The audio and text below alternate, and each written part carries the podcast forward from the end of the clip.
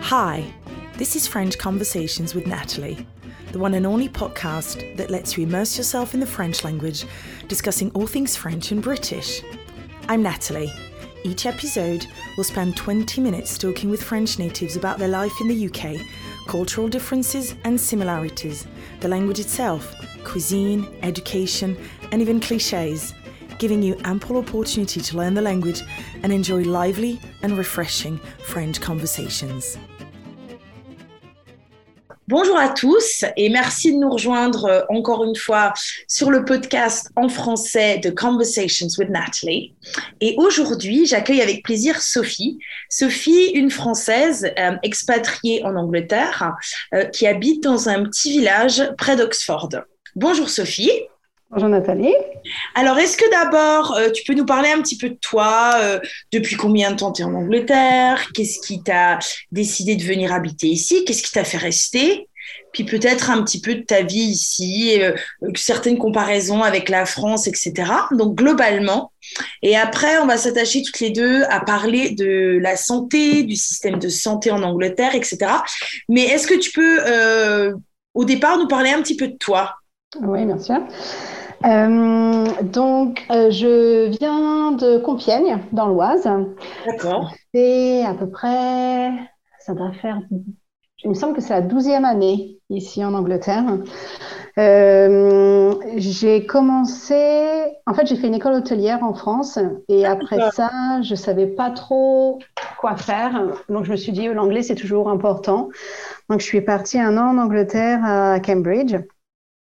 Et puis, en revenant, du coup, je me suis... Qu'est-ce que j'ai fait en revenant? Euh, Je suis allée à l'université, c'était pas trop pour moi, donc du coup, je suis allée voyager. D'accord. J'ai travaillé au Club Med un petit peu au Maroc. Ah et puis, en tâtant un petit peu plus euh, l'hôtellerie, je me suis dit que c'était un peu euh, difficile en fait comme milieu, surtout euh, en tant que femme voulant devenir maman à un moment, ça, ça, allait être un peu compliqué. Donc, je suis retournée à l'université à Compiègne. D'accord. Et puis, je devais faire des stages en fait, et j'ai envoyé un CV aux États-Unis, en Nouvelle-Zélande et à Oxford. Et c'est Oxford qui m'a répondu. Oxford m'a appelé. Ah oui, d'accord. Donc en fait, Oxford, c'était un.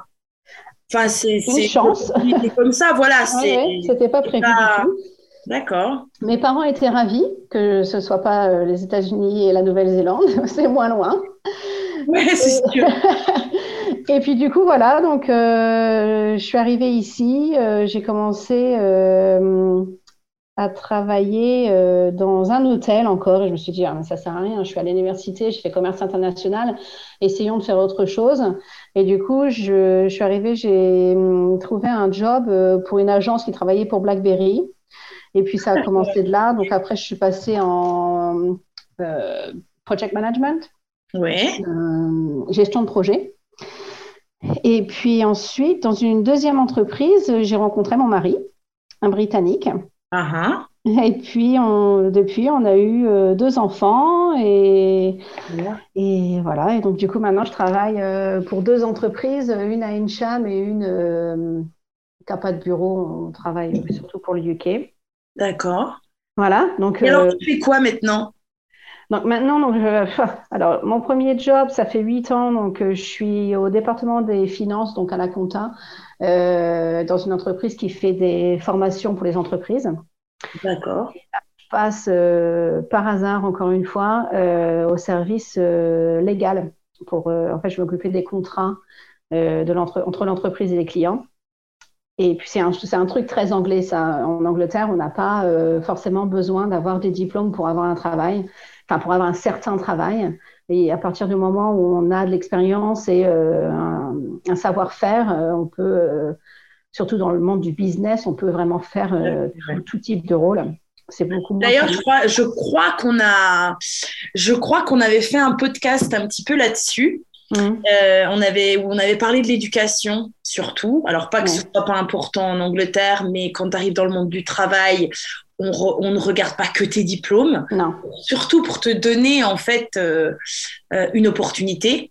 Et d'ailleurs, j'ai un autre podcast de prévu euh, sur un petit peu ce système-là, avec des gens qui des Français qui sont arrivés en Angleterre, qui se débrouillent très bien professionnellement Mm. et euh, qui sont arrivés avec euh, peu de diplômes finalement. Donc on a mm. un podcast prévu là-dessus, donc c'est intéressant que tu le mentionnes là. Bah oui, oui, parce que moi, ce que je dis, j'ai un bac plus 2 et euh, mon deuxième job, c'est directrice de projet. donc assez, un, un, niveau assez, assez haut quand même. Et pareil, avec seulement un bac plus 2, c'est l'expérience qui, qui parle. Euh, et, après euh, aussi, ce que je veux mentionner, c'est que je, choisis d'avoir deux jobs et d'être euh, et d'être à plein temps. Hein. C'est pas que j'ai besoin d'avoir deux jobs pour pouvoir survivre ici. D'accord. C'est moi qui choisis de faire ces différents rôles et d'avoir une expérience assez variée. c'est pour ça que je prends ces deux rôles-là. Et tu as besoin d'utiliser ton français? Tu as besoin de tes deux langues dans ton travail? Pas forcément. dans celui de directrice de projet, non. Euh, celui des finances euh, et de légal, euh, oui, c'est une demande d'être française, enfin de parler français. Ok. D'accord. Et tu te plais en Angleterre?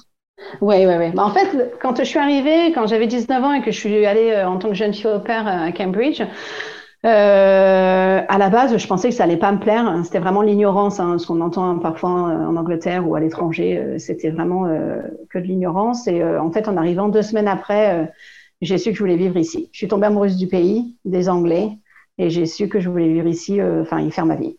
Donc, c'est pour ça que je suis retournée en France, à l'université, faire du commerce international, en sachant que je pouvais me créer une vie ici, en ayant ces diplômes-là. Et qu'est-ce qui t'a inspiré de revenir en Angleterre et d'avoir envie de t'y installer?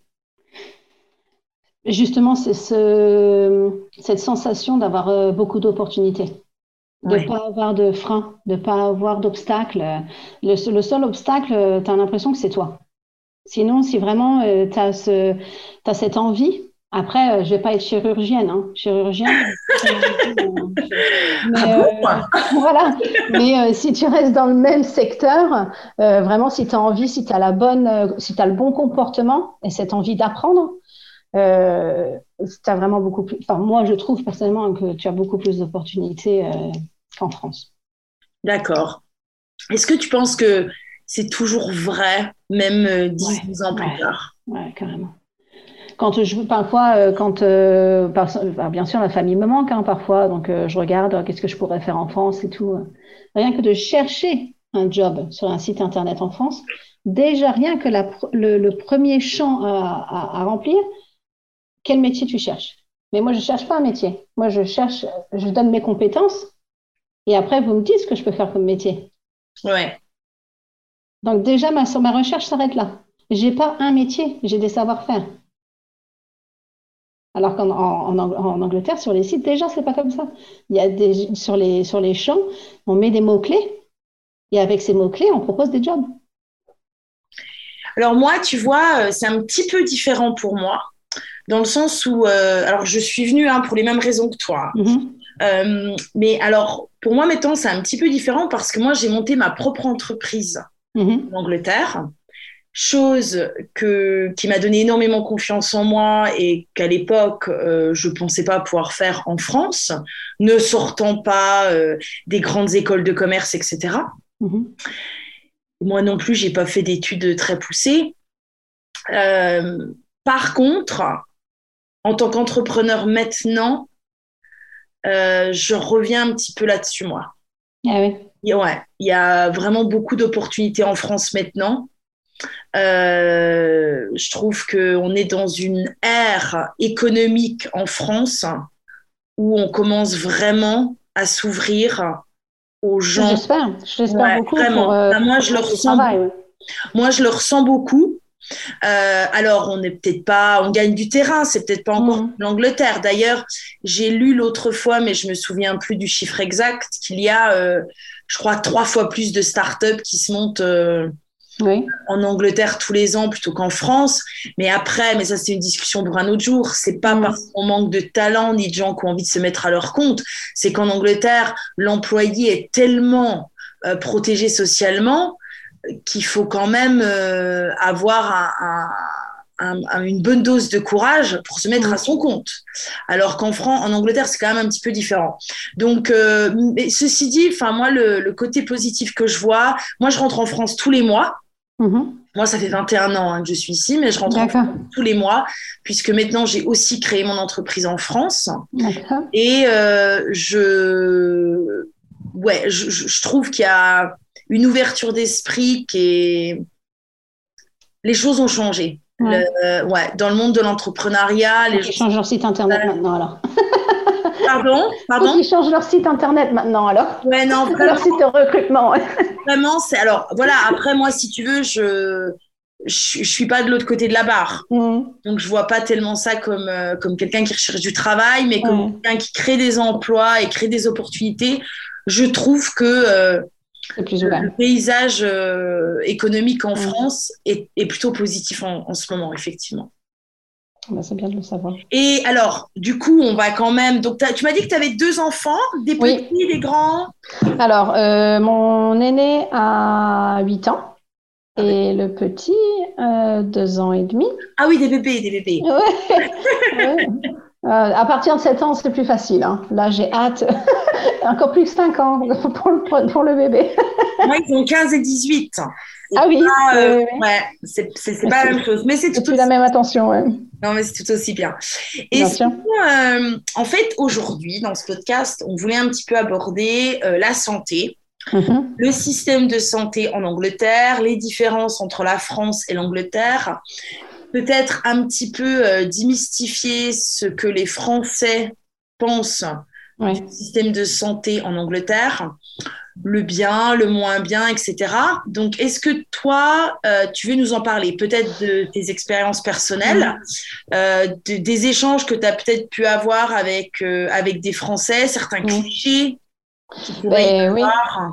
En fait, bah déjà, en fait, mon premier enfant, c'était pas prévu. Donc, euh, quand euh, j'ai commencé à dire à mes copines ou mes parents français euh, que j'étais enceinte, ils m'ont dit oh, Mon Dieu, mon Dieu, mais tu vas faire un enfant dans le pays, mais c'est horrible, ils n'ont pas de sécurité sociale, mais comment tu vas faire? Il faut payer. C'était la panique. Ah Et voilà. Et en fait, bah, c'est comme tout. Hein. Alors, ils, disent qu'en Angleterre, on ne mange pas bien, alors que moi, je trouve qu'on mange très bien. la, la, santé, que vraiment, c'est pas bien. Ils disent que les maisons ne nous appartiennent jamais. Tout ça est faux. donc, après, donc, j'ai mon premier enfant, j'ai été très, très bien suivie. On ne débourse jamais de, de frais, c'est-à-dire qu'en France, ça fait longtemps que j'y suis plus, mais enfin, apparemment, on va chez le médecin, on, dépense quand même à peu près 27 euros, il me semble, euh, par visite chez le médecin. Et ensuite, il faut se faire rembourser. Alors, c'est bien si tu y vas une fois tous les trois mois, mais enfin, quelqu'un qui a quelque chose et qui doit y aller euh, tous les jours, ou bien euh, même deux ou trois fois par semaine, même une fois par semaine, hein, et dépenser cette, tous, enfin, 27 euros à chaque fois et d'attendre un mois ou je ne sais combien pour se faire rembourser, c'est quand même une dépense. Là, ici, euh, jamais j'ai déboursé euh, un euro, à part si on, va par le privé, et ça, euh, je le mentionnerai après. Mais donc, ce premier, cette première grossesse, donc très bien suivie. Une fois, j'ai appelé en panique parce que j'avais vu les, mensurations du bébé sur le scan. Je me suis dit, oh mon Dieu, il a une grosse tête, des petits pieds, il y a un problème. et en fait, tout de suite, on m'a dit, écoutez, venez, on m'a vu sous une heure, je voyais quelqu'un. Euh, après, il y a aussi cette, euh, cette attente où on dit en Angleterre, ils ont du mal à donner la péridurale. Et péridurale, péridurale, ouais. Péridurale. Péridurale, c'est bien ça. Euh, moi, je suis arrivée, on m'a dit tout de suite, qu'est-ce que vous, voulez faire? J'ai dit une péri, ok, tout de suite, on me l'a faite. Le deuxième, très bien suivi aussi. Euh, ils avaient peur euh, que le bébé soit petit euh, parce qu'il y avait des, données qui faisaient que j'avais peut-être avoir un, petit bébé. Oh, il est né à 4 kg 3, hein, donc il n'y avait pas de souci. Mais euh, du coup, vu qu'il y avait ce, ce, cette possibilité, à vers la fin de la grossesse, j'avais un scan toutes les deux semaines. Euh, j'étais vraiment encore très bien, très bien suivie. Euh, et en revanche, pour le deuxième, cette fois-ci, j'ai choisi de le faire naturellement, sans, sans péri, parce que euh, je trouve encore une fois, alors en France, je trouve que la plupart du temps, souvent tout de suite, on, parle de péri.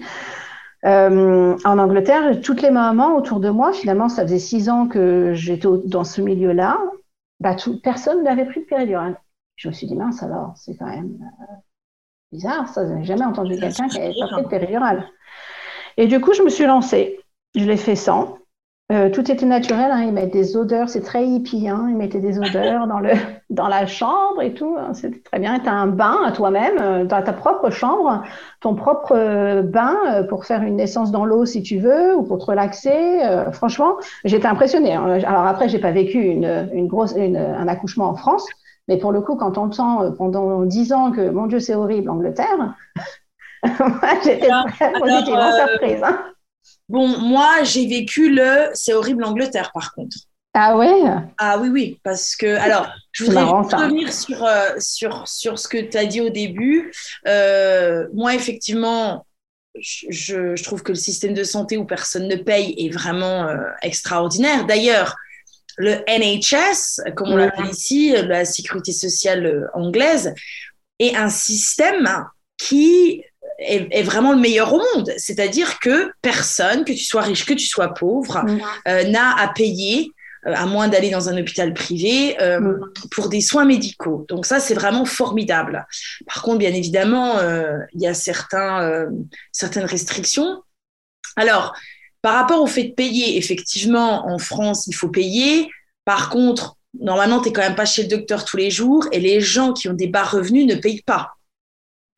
Euh, si, euh, enfin, moi, je connais quelqu'un qui a, des revenus très faibles, euh, elle n'a pas à payer quand elle va chez le médecin. Mm. Après, oui, c'est vrai, il faut payer une mutuelle, etc. Par contre, alors pour l'accouchement, c'est un petit peu la loterie aussi en Angleterre. Ça dépend aussi de la région dans laquelle tu habites. Moi, je sais que pour, pour mon premier enfant, j'ai un accouchement qui s'est très mal passé. Alors, c'était pas forcément parce que euh, euh, parce que j'avais des mauvais médecins ou que j'étais mal suivie, etc. C'est juste qu'ils s'étaient pas rendu compte que j'avais un utérus qui pouvait pas s'ouvrir. Donc forcément, au bout de 47 heures, ils sont ah oui, elle a mal, elle a mal, on va faire quelque chose. Euh, donc voilà. Après, il y a eu une, un peu une incompétence de la sage-femme qui s'occupait de moi, mais mm. ça, ça, ça, retrace pas la globalité de mm de, de, des compétences ou de l'efficacité du système de santé. Il ne faut pas non plus tout mélanger. Mm. Par contre, quand j'ai enfin accouché de mon fils après euh, deux jours et demi euh, en salle d'accouchement, là, c'est là que je me suis dit quand même, euh, j'étais mais pas fatiguée, j'étais éreintée. J'étais, mm. d'ailleurs, les sages-femmes m'ont donné, enfin m'ont dit que les infirmières m'ont dit qu'il fallait euh, que j'avais perdu énormément de sang, qu'il fallait que j'ai un traitement, que j'avais pas un traitement, il me fallait une transfusion sanguine, etc. Et là, j'aurais quand même bien aimé être tranquille dans ma dans ma chambre. Euh, il n'y avait pas de chambre de libre parce que dans tout l'hôpital, qui est quand même à Winchester, qui est quand même une ville assez conséquente, il y avait que deux chambres privées. Donc, je me suis retrouvée dans une chambre avec euh, huit ou dix autres nanas, euh, avec un rideau mmh. euh, pour le petit côté privé, puis quelqu'un qui a accouché au milieu de la nuit, donc toute la famille a débarqué. Donc moi, je t'avoue que j'ai pas une expérience formidable. Pour mon deuxième enfant, comme le premier accouchement avait été trop dangereux, au mmh. deuxième accouchement, on m'a fait comprendre que c'était trop dangereux d'accoucher naturellement, donc euh, qu'il fallait prévoir une césarienne. Alors là, hum, césarienne euh, prévue, etc. Donc ça a été. Mm. Seulement, c'est pareil. Quand euh, j'ai accouché, je suis arrivée, j'étais seule dans le. Parce que c'est un dortoir, en gros. Hein. Par contre, le, le, lendemain, il y a eu plein de bébés qui sont nés. Et là, euh, c'était une année 2006, l'année de la canicule. Euh, on était 30 dans une chambre. Moi, j'ai demandé de rentrer chez moi. Ben, je peux dire que je suis rentrée chez moi. Euh, je pouvais pas marcher parce que deux césariennes quand même. Je pouvais pas marcher. Euh, je tenais mon bébé à bout de bras. Il y a personne qui m'aidait. Moi, je l'ai pas eu très bonne, hein, comme on dit. Euh, je vois ma sœur qui a eu deux bébés en France. J'avais l'impression, quand je suis allée la voir, qu'elle était dans un hôtel 4 étoiles par rapport à ce que moi j'avais, à ce que moi j'avais vécu.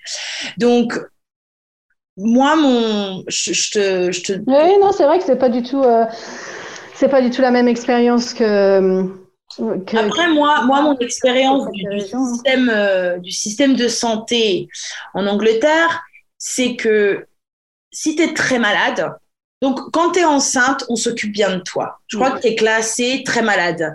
Donc, euh, on s'occupe bien de toi. Puis, comme ils ne veulent pas se prendre des procès, euh, ils, font très attention. Donc, euh, moi, j'ai pas eu de complications. J'ai eu des complications pour accoucher, mais j'ai eu des grossesses complètement normales. on m'a. J'ai pas eu de soucis. Après, il y a aussi plein de choses qu'on fait en France qu'on fait pas en Angleterre, mais parfois tu dis est-ce bien nécessaire? Moi j'ai des ben amis en France qui ont eu plein de scanners. En Angleterre, tu veux celui de trois mois, faut payer. Bon là, je trouve que c'est un petit peu limite. Après, j'en ai eu un à sept mois, c'est tout. En France, on, on, va sans arrêt, enfin les filles sont sans arrêt chez le médecin, est bien nécessaire? C'est ça. on, dit, que euh, pendant aucune de mes grossesses, on m'a regardé euh, en bas mes copines, elles sont effarées. Elles me disent, mais comment c'est possible ah bah oui, oui.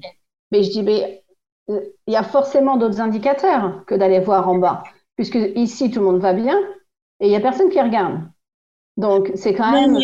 tout à fait, tout à fait. Autant je trouve, moi maintenant qui rentre en France euh, régulièrement, je t'avoue que pour certains problèmes, moi j'ai des gros problèmes de dos, euh, je me fais soigner en France. En Angleterre, ça a été une catastrophe. J'ai vu des médecins, des spécialistes pendant trois ans. À la fin, je ne pouvais plus marcher. Et on m'a dit, Madame, tant qu'il n'y aura pas un risque de paraplégie, on ne hmm. vous opérera pas, ça coûte trop cher. Ça, j'avoue que c'est un peu un point, que c'est mon point noir. Euh, ah, j'ai deux points noirs. Le mon point noir, c'est que je trouve quand même que dans la globalité, ils sont beaucoup sur la guérison plutôt que la prévention. Ça, je, l'ai remarqué plusieurs fois. Et mon deuxième point noir, c'est le dentiste. Alors ça, ah c'est une catastrophe. Le, dentiste, alors on dit toujours que les Anglais ont de mauvaises dents. Ah ben, ils n'ont pas le choix, les pauvres, parce que de toute façon, ah non, mais ils ont, ils ont pas de, c'est-à-dire qu'un dentiste gratuit de NHS, il n'y a plus de place. Donc, il n'y a plus que des dentistes privés qui coûtent vraiment très cher. Et même chez les dentistes privés, moi, mon dentiste, j'ai eu de la chance, j'ai eu une place il y a deux ans. Maintenant, si tu veux une place privée chez le dentiste, il y a une liste d'attente de 100 personnes. ah oui Ah oui Ah non, mais c'est une... Alors ça, pour le coup, euh, c'est vraiment une catastrophe parce qu'il n'y a vraiment aucune place. Alors, euh, vraiment te faire un détartrage, c'est 80 pounds. Que tu sois privé ou pas privé, c'est 80 pounds. Donc, comme ça, c'est réglé. Parce que le détartrage, c'est considéré comme un luxe. Oui. Alors, c'est intéressant parce que euh, moi, mon fils est allé chez le dentiste parce qu'on s'est rendu compte qu'il n'avait pas des très belles dents. Mmh. Et finalement, il a fallu. Alors, déjà, depuis qu'il est tout petit, il a fallu lui enlever trois dents.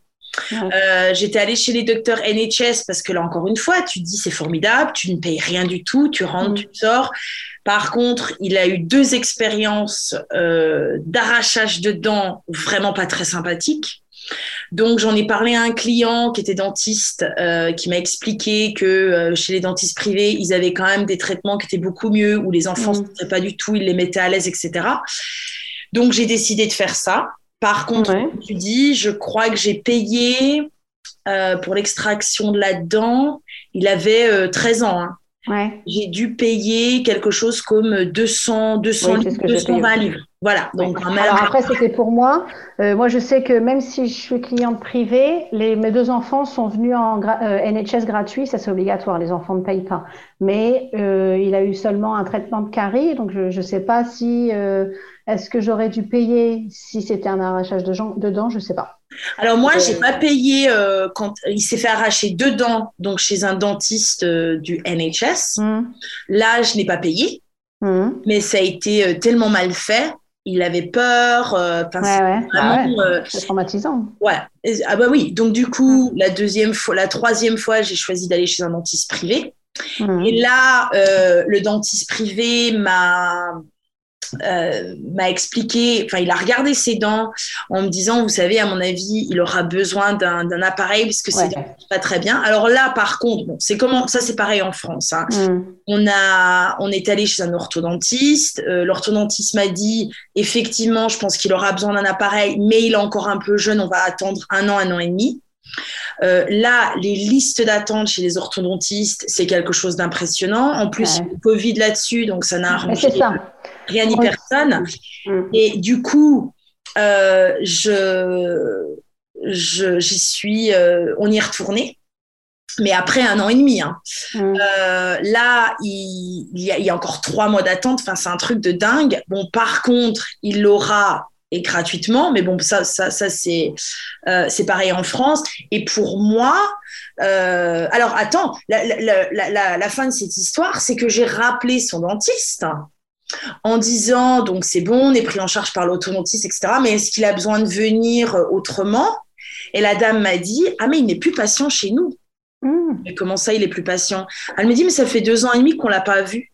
Je dis, vous l'avez pas vu parce qu'on est allé euh, chez l'orthodontiste et qu'il y a eu Covid, que j'attendais les instructions de l'orthodontiste. Ah oui, mais il est plus euh, patient chez nous et il n'y a plus de place. Bah oui c'est juste, enfin, c'est un, un, truc fou. Moi, euh, maintenant que j'ai l'entreprise en France et que je repaye des impôts en France, du coup, je retourne chez le dentiste en France. Ouais, Et ça, tu as raison, c'est quand même, euh, c'est un truc de fou. Alors, j'ai ah oui, j'ai demandé à mon client qui est dentiste et il m'a dit qu'en fait, euh, le problème, c'est que les dentistes NHS ne sont pas très bien payés pour les études qu'ils ont fait. Bah, Donc, ils montent tous des cabinets privés. Mm. Et euh, le NHS est obligé d'aller recruter les gens dans les pays de l'Europe de l'Est, en Inde, etc. Des gens qui sont prêts à travailler pour beaucoup moins d'argent. Ouais. Et ce qui m'a expliqué également, c'est que pour être dentiste en Angleterre, il faut bien plus d'examens. Alors que, donc, du coup, le NHS va chercher les dentistes euh, dans des pays où euh, le niveau est moindre, c'est-à-dire Mm. moins exigeant pour donner les certificats. Et il m'a dit, ben, ça crée, euh, ça crée une disparité et les gens n'ont plus envie, enfin les dentistes n'ont pas envie de travailler pour la NHS, ce qui fait que euh, qu'ils montent tous des, des cabinets privés. Et même moi, dans la petite ville de Newbury où j'habite, mais ça foisonne les cabinets de dentistes privés. C'est juste impressionnant. Après, ils sont euh, quand même obligés d'avoir un certain quota d'NHS. C'est pas assez, hein, Oui. forcément. Mais ils sont obligés d'avoir, je sais pas combien de pourcents. Est-ce que c'est 10, est-ce que c'est 50, euh, je sais pas. Mais ils sont quand même tous obligés d'avoir un certain nombre de patients NHS. Ben, c'est comme, euh, c'est comme un de mes clients qui était chirurgien, qui faisait euh, euh, 80% de travail NHS, 20% de travail privé. Mais comme il m'a dit, euh, je gagne, euh, enfin, mes revenus sont à 80% du privé et seulement à 20% du NHS. Ouais, voilà. ouais. Donc, pour en revenir un petit peu euh, aux, aux- aux choses positives et aux points noirs, donc moi, je suis d'accord avec toi. Alors, la santé niveau euh, des dents, c'est pas ça. hein, On est bien d'accord. Euh, et je trouve que euh, on accorde peu d'attention aux choses qui ne sont tout de même pas euh, une question de vie ou de mort. Euh, moi, j'ai une amie qui, très malheureusement, euh, est décédée d'un cancer euh, au printemps. Elle m'a toujours dit qu'elle pensait qu'on s'occupait bien d'elle, mais elle avait 47 ans, elle a eu 45 ans quand tu as déclaré le cancer, c'est quand même très grave. Moi, j'ai quand même l'impression que comme y a, les caisses sont vides, on a quand même tendance à tout faire pour que les gens aillent dans le privé. En tout cas, moi, quand j'ai euh, eu des problèmes de dos, Mm. c'est un petit peu ce qu'on m'a fait comprendre. C'est-à-dire que on m'a fait faire euh, des radios. Ensuite, on m'a fait voir un spécialiste. Ensuite, euh, tout ça, il faut attendre six mois à chaque fois. C'est ça. Et Ouais. Ensuite, on a un spécialiste m'a dit que j'avais besoin d'infiltration. J'ai attendu presque un an pour recevoir une lettre de l'hôpital qui me disait euh, on vous a prescrit des infiltrations, mais elles ne sont plus à partir de maintenant prises en charge. Et donc, on vous conseille d'appeler un hôpital privé. J'en ai appelé trois et ça me coûtait 1800 livres pour faire des infiltrations. J'avais une hernie discale qui était devenue énorme à ce moment-là. Donc, il y avait quand même peu de chances que les infiltrations fonctionnent, mais bon, on commence toujours par là. Là, moi, j'ai, j'ai, j'ai- je me suis dit non, c'est juste pas possible. Je suis donc allée en France et j'ai fait euh, mes infiltrations pour 420 euros. Mm. Donc voilà quand même un petit peu la différence. Là, euh, le, le, le monsieur, je me rappelle, m'a dit mais euh, madame, ça fait combien de temps que vous vous traînez cette hernie discale? Je lui dis, ben, ça fait à peu près 18 mois, 2 ans que j'ai très mal au dos, mais là, j'ai du mal à marcher, j'ai du mal à conduire. Il m'a dit, écoutez, on va faire les infiltrations. Mais il m'a dit, moi, ça fait 15 ans que je suis dans le métier, j'ai jamais vu une hernie discale aussi grosse. Hmm. Il m'a dit, en France, on n'est jamais personne avoir une hernie discale comme ça. Donc là, si tu veux, euh, moi, finalement, bon, les infiltrations n'ont rien fait. Il a fallu que je me fasse opérer.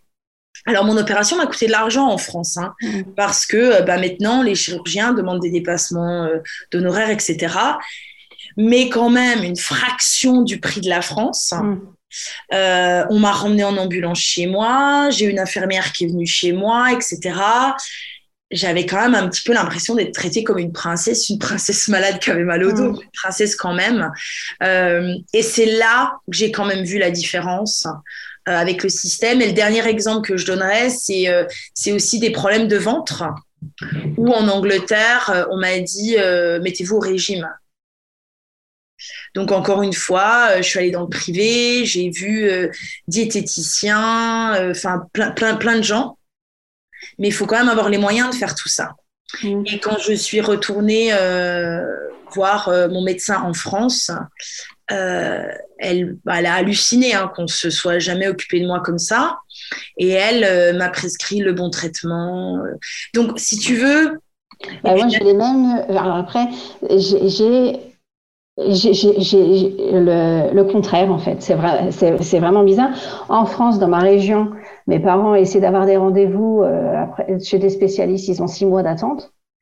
Alors qu'ici, je suis allée voir un médecin, j'ai dit euh, j'ai une douleur dans le sein. Deux semaines après, enfin déjà donc le, docteur euh, généraliste m'a regardé tout ça pour être sûr qu'il sentait rien. et deux semaines après, j'étais à l'hôpital en train de faire des scans, mammo et tout direct. Euh, après, là, pareil, il y a, je sais pas, moi, deux, trois mois, je suis allée voir le médecin, j'ai dit, ah, je me sens pas bien dans le ventre et tout. Direct, elle m'a inscrite euh, pour faire des scans, elle m'a donné des cachets, ça s'est passé, du coup, je suis pas allée faire les scans. Euh, donc, c'est vraiment, on a vraiment deux histoires à chaque fois. Euh, hmm. Alors, peut-être que, voilà, peut-être que c'est la loterie. La loterie de la région. Après, tes douleurs dans le sein, ça, par contre, ça m'étonne pas du tout, parce que bien malheureusement, il y a tellement de cancers du sein. Moi, une amie, une autre amie qui est en train de batailler avec ça en ce moment et elle m'a dit mais je pourrais pas euh... enfin j'ai pas un reproche à faire au système de santé ici tellement on s'occupe bien de moi moi j'en ai un quand même encore une fois pardon? J'ai encore un problème avec ça c'est que tu sais la charity là pour les cancers du sein euh, oui eh ben, ils font tout le temps des, des, des gâteaux, des, après-midi gâteaux. Oui. Ouais. Mais, mais le sucre, ça donne le cancer. Ouais. c'est une façon pour eux de gagner un peu d'argent. On va faire une soirée cigarette. Oui. que ça donne déjà ah de l'argent aussi, j'en sais rien, mais faut qu'ils changent. J'avais jamais. Euh... Bah ouais, faut qu'ils changent de tactique, hein, parce que moi ça me fait pas vendre, hein. ça me fait pas acheter. Euh, Oui, je pense que, enfin, pour moi, il y a il n'y a pas euh, un système qui est formidable et l'autre qui est complètement euh, à la ramasse. Ils font leur mieux. ils, se valent. Après, c'est vrai qu'en France, il y a euh, clairement un problème de spécialistes. Ça, je l'entends beaucoup. maintenant, en France, avec Doctolib, je trouve que c'est vraiment sympa parce que bon, si tu as une voiture, et que tu peux te déplacer. Moi, je sais qu'il fallait que j'aille voir un, spécialiste. Mm. Et bon, en France, j'habite une petite ville où il n'y a pas forcément ce service-là ma, mon médecin généraliste m'a dit écoute, euh, même dans la ville la plus proche, la grande ville, il y a six mois d'attente. Donc, euh, j'ai regardé dans une autre grande ville et là, en deux semaines, euh, j'étais prise. Donc, par contre, moi, je trouve que le système Doctolib, qui n'existait pas quand moi j'habitais en France à 20 ans, c'est vraiment super. Et je vois là, j'ai un IRM la semaine prochaine parce que je pars dimanche. Mmh. Je reçois euh, des rendez-vous, enfin, je reçois des, des confirmations de rendez-vous. Euh, je peux télécharger les documents euh, que m'ont donné les médecins pour gagner du temps. Enfin, je trouve que tout ça, c'est vraiment bien. Ouais. Après, il n'y a, y a, pas, y a pas à tortiller, comme on dit. Le fait qu'en Angleterre, on n'ait jamais à se soucier de l'argent, de carte vitale, etc., Hmm. pour quelconque soin médical, ça c'est vraiment exceptionnel. Hmm. Et ça, moi, c'est mon. Enfin, quand je défends, c'est pas souvent, mais quand je défends le système de santé anglais, c'est souvent la chose que j'avance. C'est. Euh, on n'a jamais à se soucier des frais. C'est vraiment exceptionnel. Après, je les trouve un petit peu cavaliers. Euh, mais encore une fois, mon expérience personnelle, on parlait tout à l'heure des accouchements. Moi, j'ai eu, euh, après l'accouchement de, mon deuxième fils, euh, quatre jours après, j'étais très malade. Et en fait, les médecins ne trouvaient pas ce que j'avais. J'étais hospitalisée. Alors, ils voyaient qu'il y avait un problème avec mes prises de sang. J'avais une grosse, grosse douleur sur le côté droit mais ils trouvaient pas ce que j'avais. Mmh. Et bon, au final, euh, bah, ils m'ont pas mal drogué pour essayer de. En fait, le, médecin m'a dit on sait pas ce que vous avez, mais il y a clairement euh, quelque chose qui va pas. Les globules blancs explosent, euh, donc on va juste. En fait, on va vous droguer à fond. Et puis en espérant que ça tue la mauvaise graine qui est quelque part dans votre corps. Bref, quand je suis rentrée en France, c'est mon papa à l'époque, j'avais 30 ans, c'est mon papa qui me dit écoute, moi, je voudrais que tu ailles voir le médecin. Euh, moi, ça m'inquiète tout ça. Et il s'avère qu'il m'avait laissé un bout de placenta dans. J'allais dire, tu faisais une sepsis, euh, sepsis avec le placenta. Euh, je ne suis pas médecin. Euh, dire, tu faisais ça. Tu vois, donc en fait, moi, mon, mon médecin, mm. alors d'abord, quand je lui ai expliqué mes douleurs. J'ai tout expliqué, hein, du début jusqu'à la fin, le début des douleurs que j'étais en train de faire à manger, on avait des invités, etc. Jusqu'à la fin, il m'a dit, euh, je, je sais ce que c'est. Mm. Mais euh, bon, c'était un très bon médecin, mais ceci dit, il m'a dit, je sais ce que c'est. Et là, il est parti dans une colère folle. C'est pas possible. On se, on se critique jamais entre confrères, mais enfin là, c'est exceptionnel tu voilà, pourrais t'as 30 balais, c'est inadmissible, il faut absolument aller à l'hôpital, etc. Bon, il s'avère que ça a été, euh, ça s'est, ça s'est réglé rapidement. Mais c'est le genre de petit truc, si tu veux, où moi je me dis, c'est quand même, tu vois, quand j'ai eu mes gros problèmes de dos, je parlais à un monsieur qui avait les mêmes problèmes aux genoux. Mm. Et on lui a un petit peu fait comprendre que euh, on repoussait, on repoussait, on repoussait parce qu'on espérait un peu que soit il aille se faire opérer à l'étranger, mm. ce qu'il a fait, soit qu'il parte en privé. Mm. C'est que moi, euh, au moment de mon opération du dos, à un moment donné, euh, la, GP, donc le médecin généraliste, a appelé le, chirurgien devant moi. Et il a dit qu'il fallait que j'ai trois symptômes pour qu'il décide d'opérer mon hernie discale. Le premier, c'était que j'ai au moins 42 fièvres. Mm. Le deuxième, c'était que je vois double. Et le troisième, c'est que je devienne incontinent. S'il y avait euh, ces trois symptômes-là, alors il m'opérerait parce qu'il y a un risque de paraplégie. Donc moi, avec toutes ces petites expériences-là, tu l'auras deviné, je suis pas super fan du NHS. après, après, j'ai jamais douté de la compétence des médecins, par exemple. J'ai emmené euh, mes enfants à l'hôpital. Euh, j'ai un petit qui a fait une crise d'asthme. Mon, enfin, mon grand fait une crise d'asthme quand il avait deux ans. Euh, enfin, tu vois, il a eu ensuite eu des problèmes de genoux. J'ai mon, mon, plus petit qui a eu des problèmes au ventre, etc. Bon, par contre, j'ai jamais douté de la compétence des médecins. Voilà, la septicémie quand même. Bon bah là c'est là c'est limite quoi, tu vois. Mais bon, au final c'était pas ça. ça c'est ça c'est ça s'est euh, ça s'est rectifié. Mm. Mais voilà, moi je trouve que c'est euh, le manque de moyens parfois fait que euh, bah, on se concentre sur. Moi je trouve qu'en Angleterre on se concentre sur les enfants et les maladies graves. Ouais. Le reste... intéressant. Est-ce que tu sais la différence de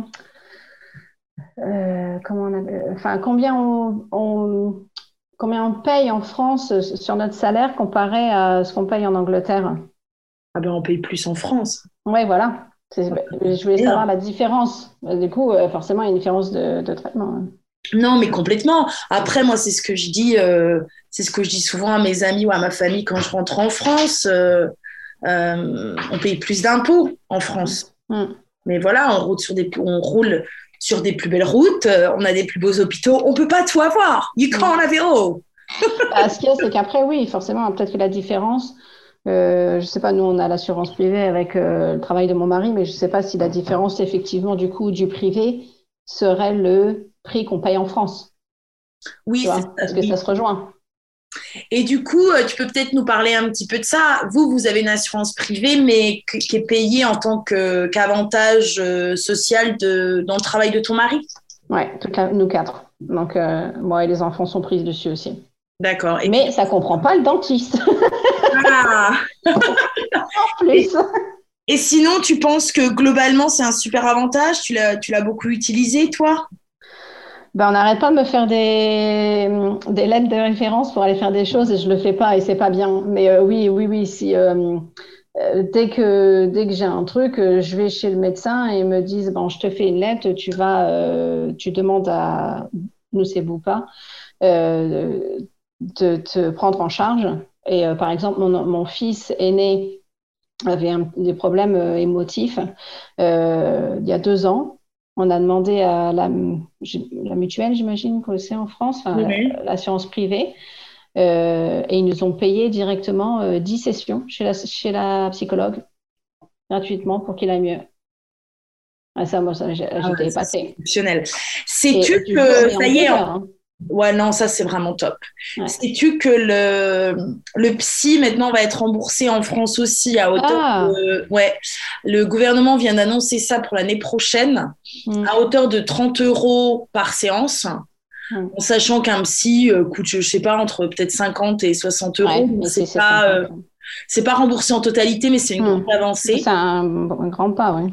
Et moi, je trouve ça exceptionnel parce que c'est une conversation euh, que j'avais avec mon petit ami il y a encore très peu de temps, où on disait que il y a beaucoup de gens, en fait, qui auraient bien besoin d'aller voir un psy. Ah, mais tout le monde, de toute façon. Toi, n'y pense pas soit ne veulent pas dépenser l'argent.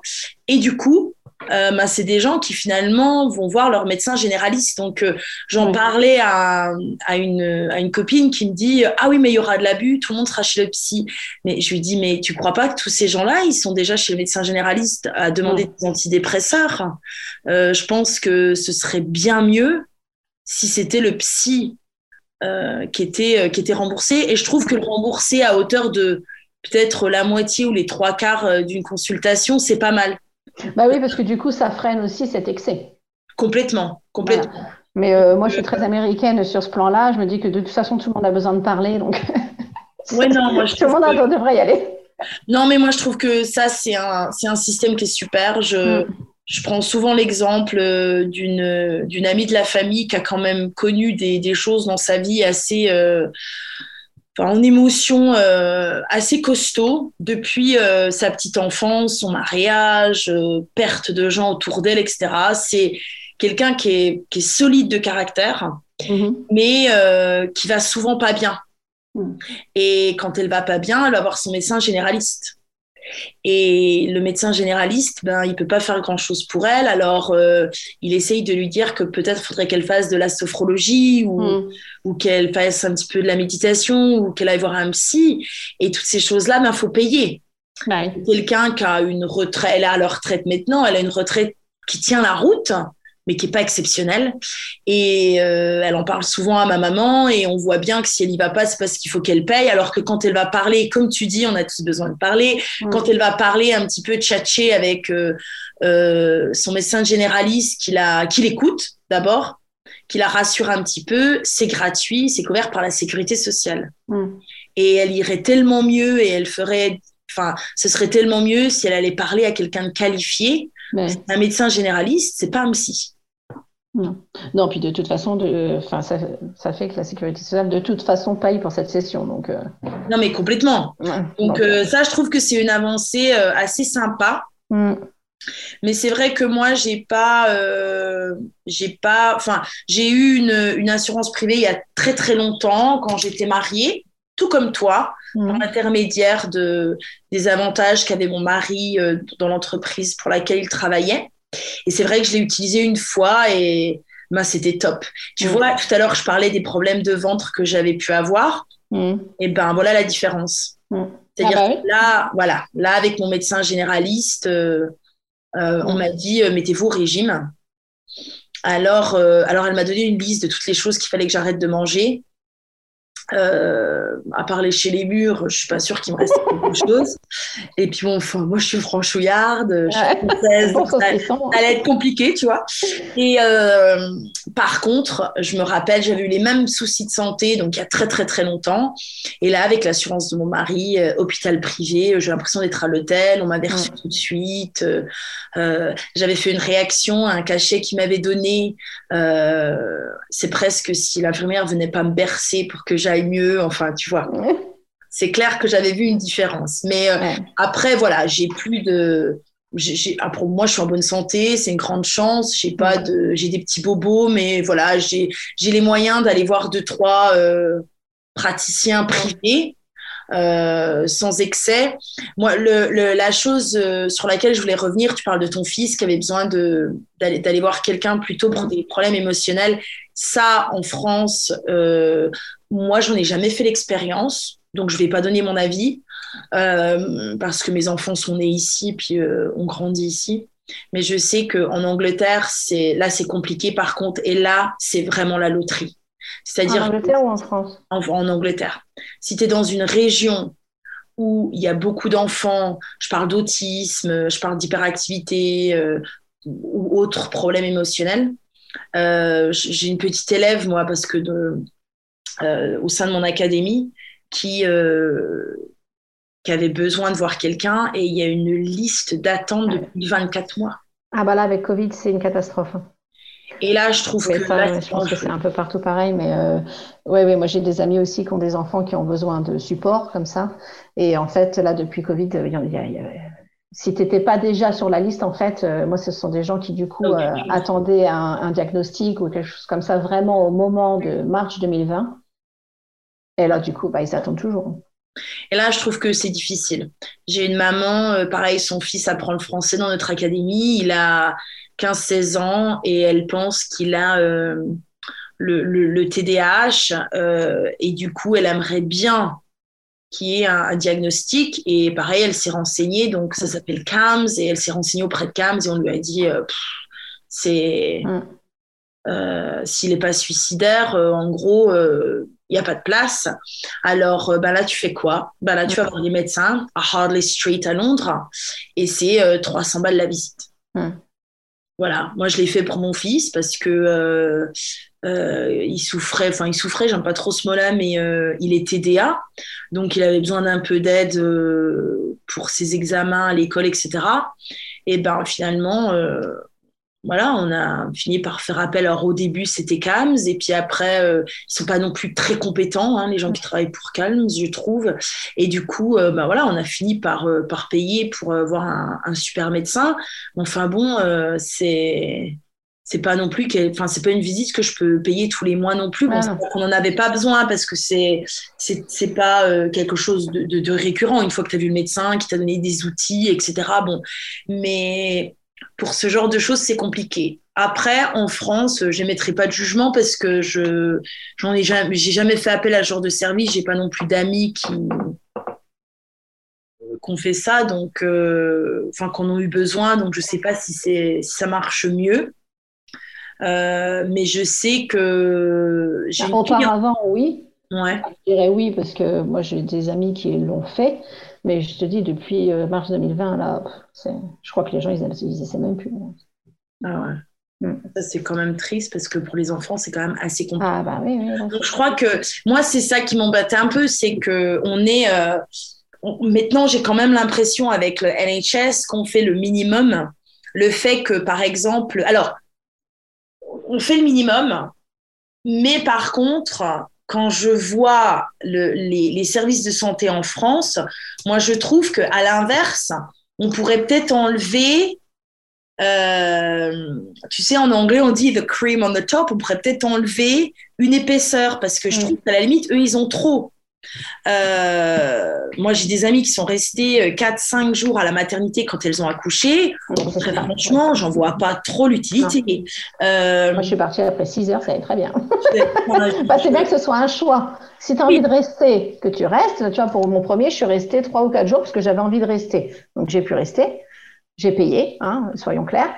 c'est pas NHS, hein, pas.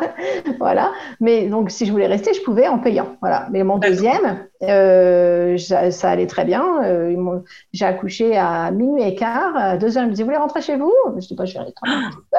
Euh, juste parce qu'il voulait commencer les papiers. Mais donc, donc, oui, j'ai accouché à minuit et quart. À deux heures, j'étais chez moi. Deux heures, 14 heures. Bah, après, quand on est en forme, c'est super. Ah, bah, c'est super. Parce que souvent, il y a beaucoup de femmes en France euh, euh, qui ont envie de rentrer chez elles. Hmm. Et ça change, ça aussi. Hein. Ils ont réduit. Euh, j'ai une copine qui a accouché il n'y a pas longtemps et du coup, ils font.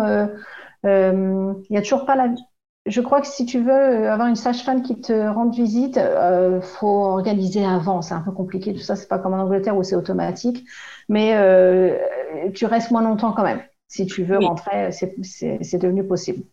Et, comme par exemple en Angleterre maintenant, donc depuis la pandémie, il te donne le, médecin généraliste, donc maintenant te donne un rendez-vous par téléphone.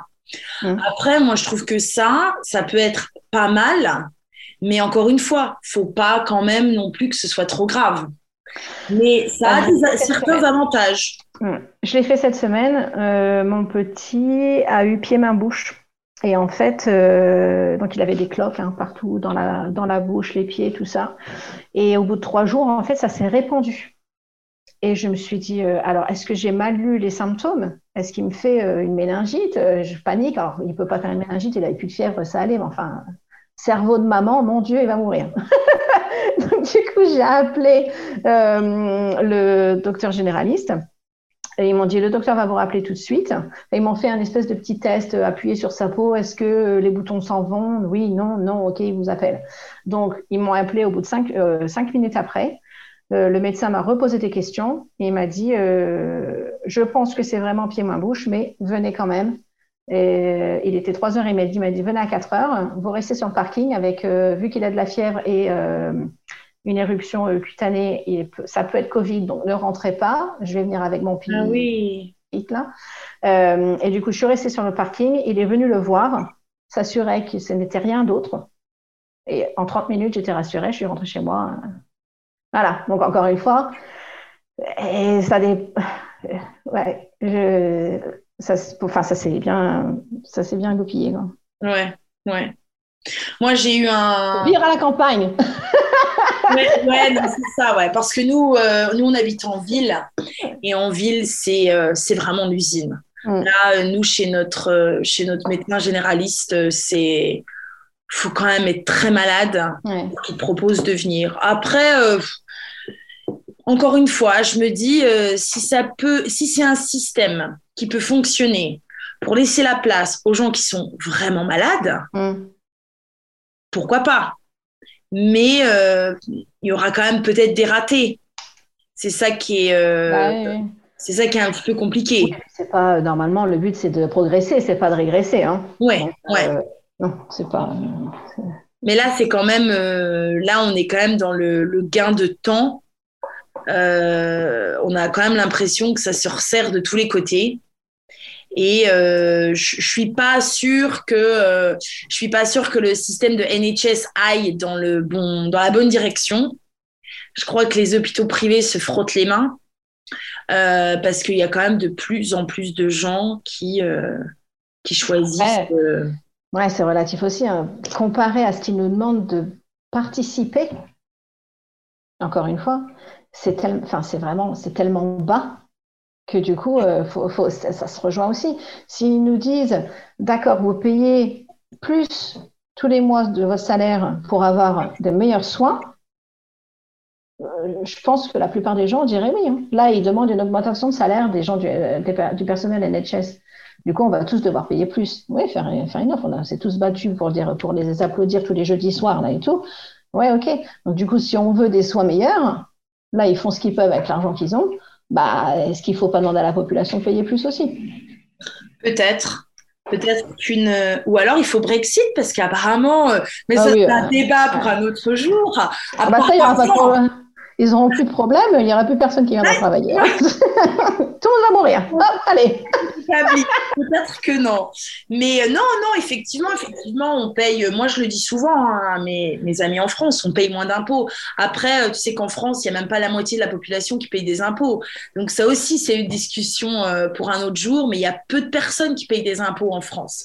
Donc oui, les gens payent plus d'impôts. les employeurs en payent beaucoup plus. Moi, quand je vois la différence de charge salariale ah bah en France et l'entreprise en Angleterre, c'est le jour et la nuit. Ah oui, oui. Mais voilà, c'est ça se retrouve quelque part. Donc euh, c'est. Nous, on a un bureau en France. un des jobs que j'ai, on a un bureau en France. Quand j'ai regardé l'année dernière pour venir passer un an en France pour euh, juste pour être avec ma famille et améliorer le français de mes, de mes enfants, euh, mon entreprise m'a dit on te laisse partir si tu peux garder ton contrat anglais. Si c'est pour avoir un contrat français, on peut pas payer, on peut pas, on n'a pas assez d'argent. Ah oui, est-ce que c'est beaucoup plus. Ah et ils ont un bureau en France, hein. ils ont déjà cinq ou six personnes en France, donc ils savent combien ça coûte d'employer quelqu'un en France. Et ils m'ont dit si tu veux partir, c'est OK si tu gardes ton contrat anglais. Si c'est un français, ça, tu pars pas. C'est plus cher et c'est beaucoup plus serré, mm. les lois, etc. Ouais. Il n'y a pas du tout. Euh, euh, c'est vrai qu'en Angleterre, on est là-dessus, on est. Enfin, quand, quand, on, quand on quand on est employeur, c'est quand même euh, c'est beaucoup, beaucoup plus facile. Il n'y a, a, pas à chercher midi à 14 heures, hein, complètement. Mais voilà, il y a des choses qui se retrouvent d'un côté, un petit peu moins. Oui, bien sûr. Mais c'est un choix. Hein. Quelles sont tes priorités euh, Quelles sont euh, tes attentes Après, tu as des attentes quand tu as 20 ans, d'autres quand tu en as 50. tu vois, pour le moment, moi, c'est mon discours aujourd'hui. Quand j'aurai 50 ans, j'en aurai sûrement un autre. Oui, oui, oui. Non, tout à fait. Ouais. Écoute, euh, alors, quand je t'ai invité à ce podcast, je t'ai dit, écoute, tu sais, c'est pas grave, on parle 20 minutes, c'est bon. Mais voilà, on est toutes les deux des pipelettes, et puis c'est aussi, euh, c'est aussi un sujet qui nous tient à cœur, mais je pense qu'il tient, euh, qui tient beaucoup à cœur quand même à beaucoup de gens, parce que ben, la santé, c'est quand même un trésor, donc, donc je pense que c'est pour ça que c'était qu'on a eu beaucoup à dire. Mm. Il y avait quelque chose que tu voulais ajouter? Non, je pense que je vais te laisser tranquille maintenant. Bah écoute, c'est super sympa. En attendant, je te remercie. Merci à toi. Euh, à une prochaine. Et puis, bah, merci à tous euh, les gens qui écoutent notre podcast et qui, j'espère, auront appris euh, plein de choses aujourd'hui, non seulement par rapport au système de santé en France et en Angleterre, mais qui auront aussi pu parfaire leur, leur français pendant cette petite heure passée avec Sophie. Donc, Sophie, je te remercie. À bientôt. Merci. Bonne soirée. Enjoying the conversation? If you'd like to speak French regularly with like minded people, improve your skills, and move towards becoming bilingual, then there's a good chance that Vici can help you. With our state of the art language learning online platform, you can learn from anywhere, working with our expert coaches, plus a handful of other people also eager to dramatically improve their language skills and make a lot of progress. To find out more, visit online.thevici.com. Now, back to the podcast.